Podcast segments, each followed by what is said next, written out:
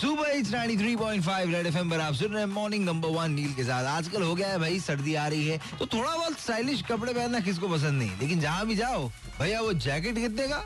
Sir 2999 only अच्छा भैया वो सस्ता वाला हाफ़ हाथ कटा वाला वो वाला। चौदह सौ उनचास ओनली पाँव में ठंड लग रहा है उसी को तो रोक ले। ये बूट कितने का? सर बाईस सौ रूपए ओनली अबे ओनली का बच्चे। टोटल मिला के देख, मेरा सैलरी उससे थोड़ा ज़्यादा है। पूरा तुमको दे देंगे, साला खाएँगे क्या? जी करता है, ऐसे चिल्लाए। लेकिन ऐसा हम कभी चिल्ला नहीं पाते। हम बस बोलते हैं, ओके, ठीक है थैंक यू सो मच बोल के दुकान से निकल जाते हैं। या फिर पैसे ज़्यादा हुए तो खरीद लेते हैं। लेकिन रियलिटी तो ये है कि आजकल कपड़ों पे लग गया है महँगाई का टैग।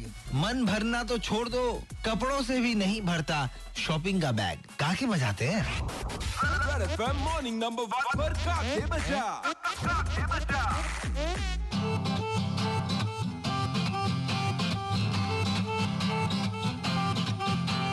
महँगे इतने क्यों हैं? कपड़े इनकम के हैं कितने लबड़े जैकेट का क्वालिटी वही दाम बढ़ गए।